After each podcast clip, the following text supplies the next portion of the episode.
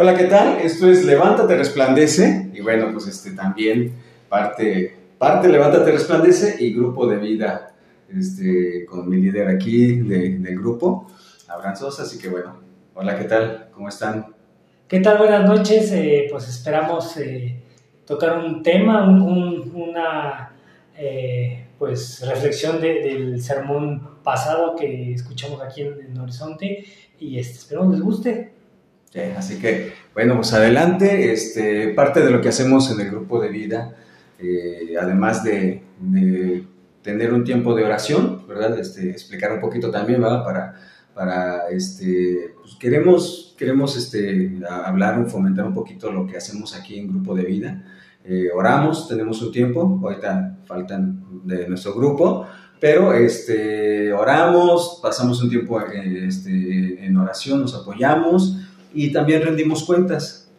Así es, bueno, es parte de lo que como miembros de activos de la iglesia nos piden que tengamos grupo, sobre todo para caminar hombro a hombro, ¿no? Como hombres en el caso o como mujeres, y para no caminar solo en este camino que se llama vida en esta tierra, y pues escucharnos y sobre todo tener esa caminar, pero con un hermano al lado que te pueda echar porras, orando por ti, hablándote, y pues qué gusto que estar con ustedes en esta ocasión. Igual, y bueno, pues ahorita estamos innovando un poquito, porque ya entramos al formato de video y todo eso. Sí, contento. Sí.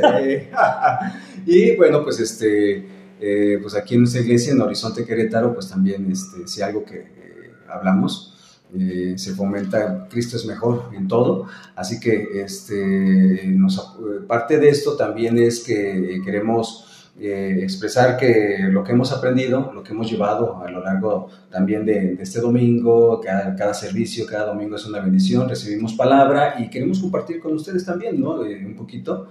Y bueno, pues igual, este es como el resumen, pero ustedes se pueden conectar si viven fuera de Querétaro, bueno, se pueden conectar a las redes sociales y a las servicios en línea que tenemos en... Sí, está la página de Horizonte Querétaro, los servicios que son en vivo, que los pueden seguir desde su hogar, son los domingos a las 10:30.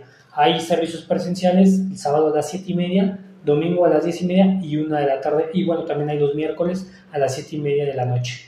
Bien, que va. Entonces, pues empezamos, amigo. Sí, pues fíjate que este fin que pasó, tocamos un tema, estamos viendo la serie Gente como tú, es una serie que pues los pastores y líderes nos están...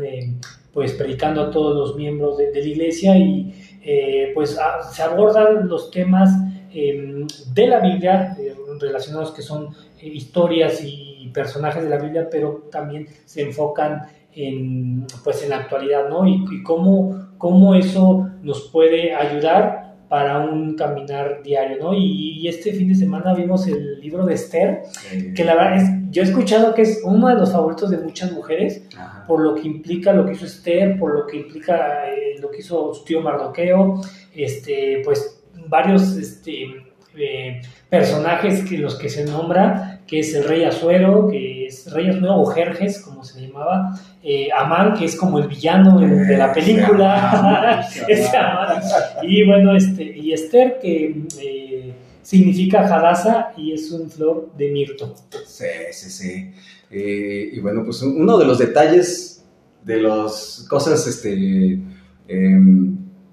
¿cómo lo podemos decir? De cosas, ¿sabías que? Ok. Sí, de esas cosas era. Ay, se me fue la palabra. ¿Sabías que en el libro de Esther nunca se hace mención del libro, de la persona de Dios, Jehová, el Señor? Exacto. O algo así? En todo el libro, bueno, son escasos algunos capítulos, pero en todo el libro no se menciona, pero si vemos a Dios obrar por debajo, ¿no? La providencia de Dios, ahí vemos a obrar. Es muy cierto, le dicen, decía el pastor Gabriel, palabras del pastor Gabriel, es el héroe que no es mencionado. No se menciona en todo el libro, es algo que a muchos les parecería extraño, pero sí se ve la mano cómo Dios trabaja y sobre todo en la vida de Mardoqueo y en la vida de Esther, pues es donde más se ve evidente esta situación. Para poner contexto un poquito, habían pasado ya 100 años desde que pues el pueblo de Israel era, pues digamos, sometido por los babilonios, ¿no? Uh-huh. Recordarán a Nabucodonosor, a Daniel que estaba con sus amigos, que los metieron en el horno de fuego, a Sadrán, Mésar y Abednego. Pasan 100 años y ya es cuando llegan esta época de que está el rey Asuero y bueno, muchos judíos ya no quisieron regresar a Jerusalén, ya se quedan y uno de ellos es Mardoqueo, quien es quien cría, ¿no? a su sobrina, a esta Esther. Sí.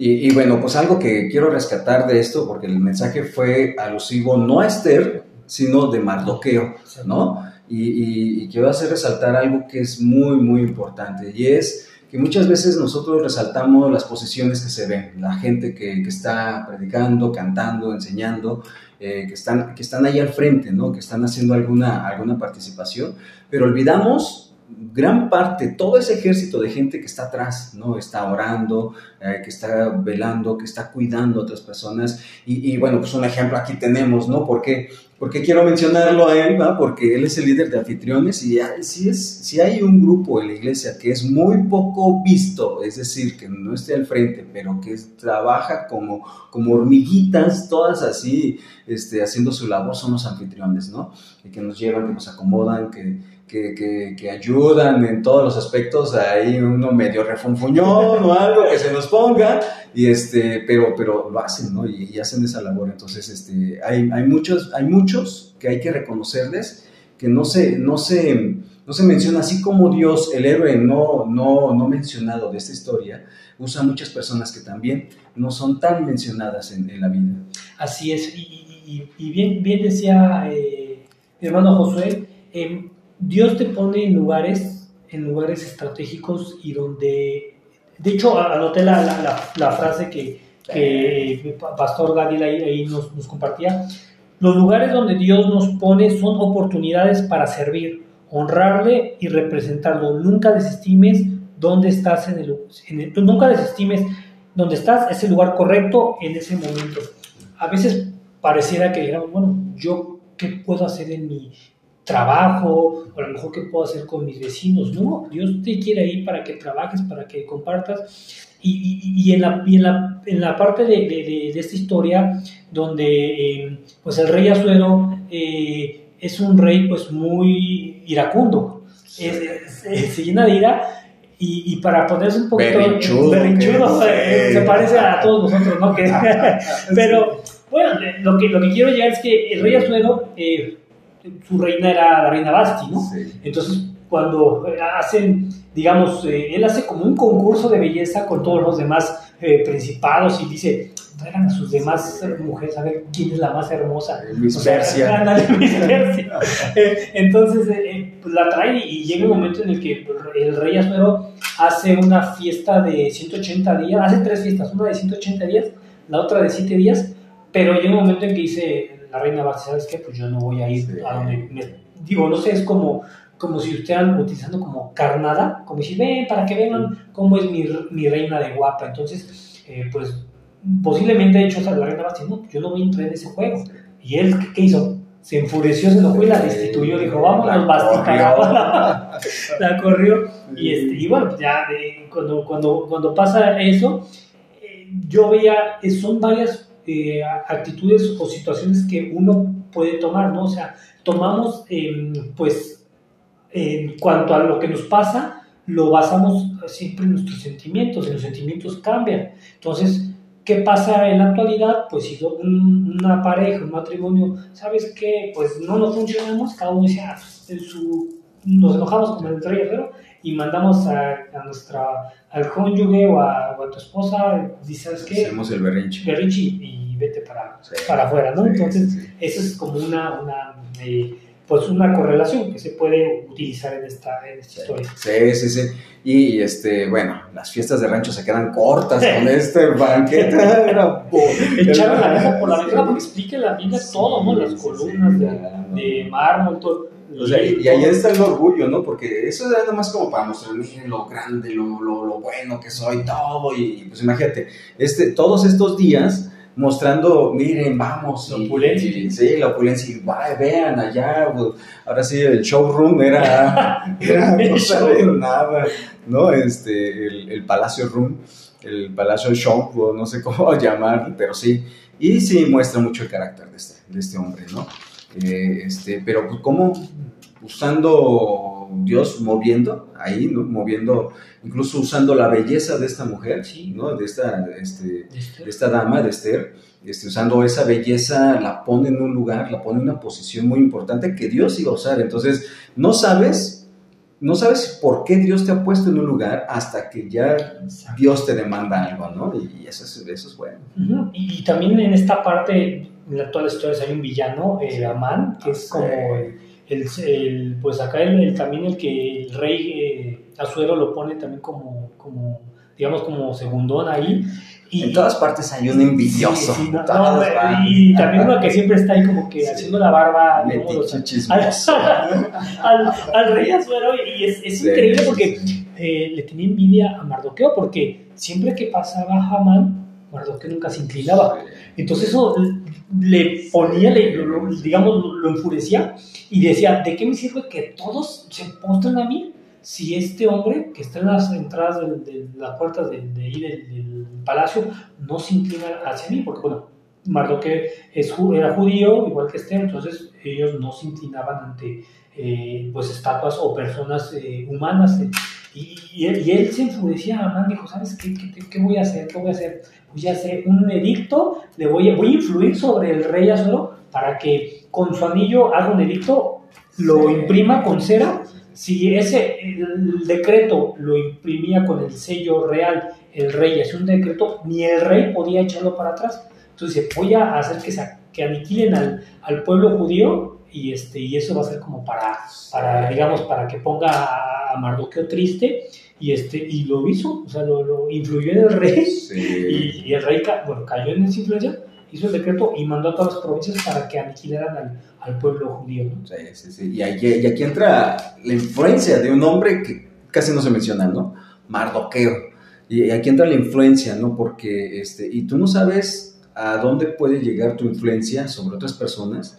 Y el consejo sabio, el consejo venido de la palabra, que tú puedes dar a alguien y hasta dónde puede llegar, ¿no? Porque Mardoqueo, y me encanta, esta frase me ha calado mucho a mí y la he usado, ¿no? Que viene Mardoqueo con Esther, porque Esther dice, pero pues es que si voy sin el permiso del rey me va a matar y todo eso, ¿no? O sea, tiene que extender el cetro y ya darme permiso, pero Mardoqueo usa estas palabras, ¿no? ¿Quién sabe si para esta hora has llegado? O sea, Dios nos va a salvar como quiera, ¿no? O sea, Dios va a traer salvación a su pueblo de una forma o de otra forma. Dios cumple sus promesas como Él quiere, ¿no? Pero, ¿quién sabe si tú te quería usar Dios en eso, ¿no? Entonces, ¿quién sabe si para esta hora has llegado a este momento? Es decir, o sea, no sabes si Dios preparó todo este camino para que puedas llegar a ese punto y digas, ese es tu momento. Sí, son digamos, los lugares estratégicos donde, pues a veces muchos de nosotros podemos, inclusive en el trabajo, puedes ir escalando, ¿no? Y si Dios te permite llegar a una dirección general, es por algo, para que tú seas una persona en el cual vean a Cristo a través de tu vida, en el cual tu testimonio sea el que refleje a Cristo a través de tu vida, y que, sobre todo, que permita que durante esa dirección que Dios te permite, tú puedas compartir su palabra, puedas compartir a tus empleados, puedas compartir a todo el personal. Y Dios utilizó a esta mujer. Esther llega un momento en el que le dice a Mardoqueo, manda a decir, ¿sabes qué? Ayunen y oren por mí. No coman, no prueben alimento durante este tiempo, y oren para que yo me le presente al rey. No ponga mi vida en peligro, dice, y si aún así yo muriera, pues sea por la gloria de Dios, pero va y le pide a Mardoqueo que el pueblo pues ayune, es lo que hace, y lo que comentabas, se presenta, se viste con esa, la vestidura real, y se presenta a Asuero, y Asuero menciona la palabra de Dios que amó a Esther más que sobre todas las demás reinas, y pues en esa época todas las mujeres que ellos tenían, ¿no? Sobre todo los reyes, y halló gracia en ella, y ya Esther fue cuando le dijo, estoy muy triste porque pues por el decreto que emitiste, mi pueblo puede ser aniquilado, y es cuando el famoso villano Amán construye la horca de 5 codos y para colgar a Mardoqueo, y no se quiere inclinar. Voy a preparar y en mi casa la pongo. Sí, ¿no? Y mira lo que es Dios tan grande que, bueno, que terminó siendo colgado, pues hace la mano. Él en su propia, propia horca. Ajá. Y es algo muy, muy pues hermoso que vemos en esta historia, que Dios te ve en lugares específicos, te pone ahí y tú puedes honrarle, glorificarle y sobre todo compartir su palabra. Sí. Entonces el lugar donde Dios te haya puesto, úsalo para darle gloria a Dios.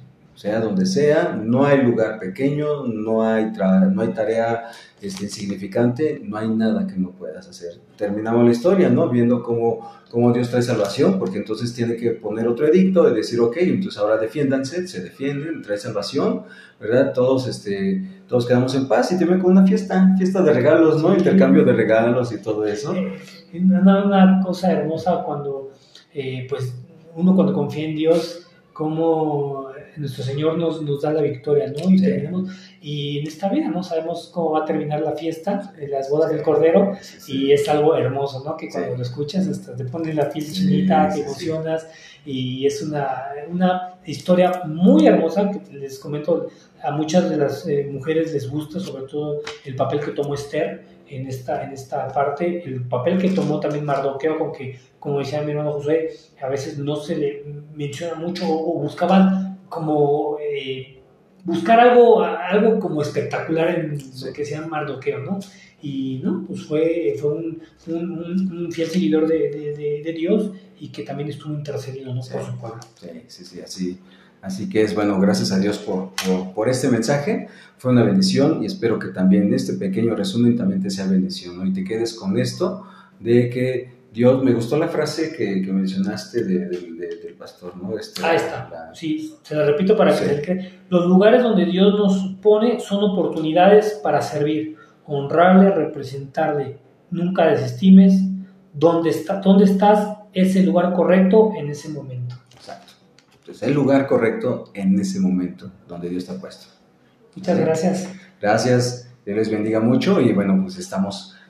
para la próxima. Hasta la siguiente. Buenas noches. Buenas noches. Hasta luego.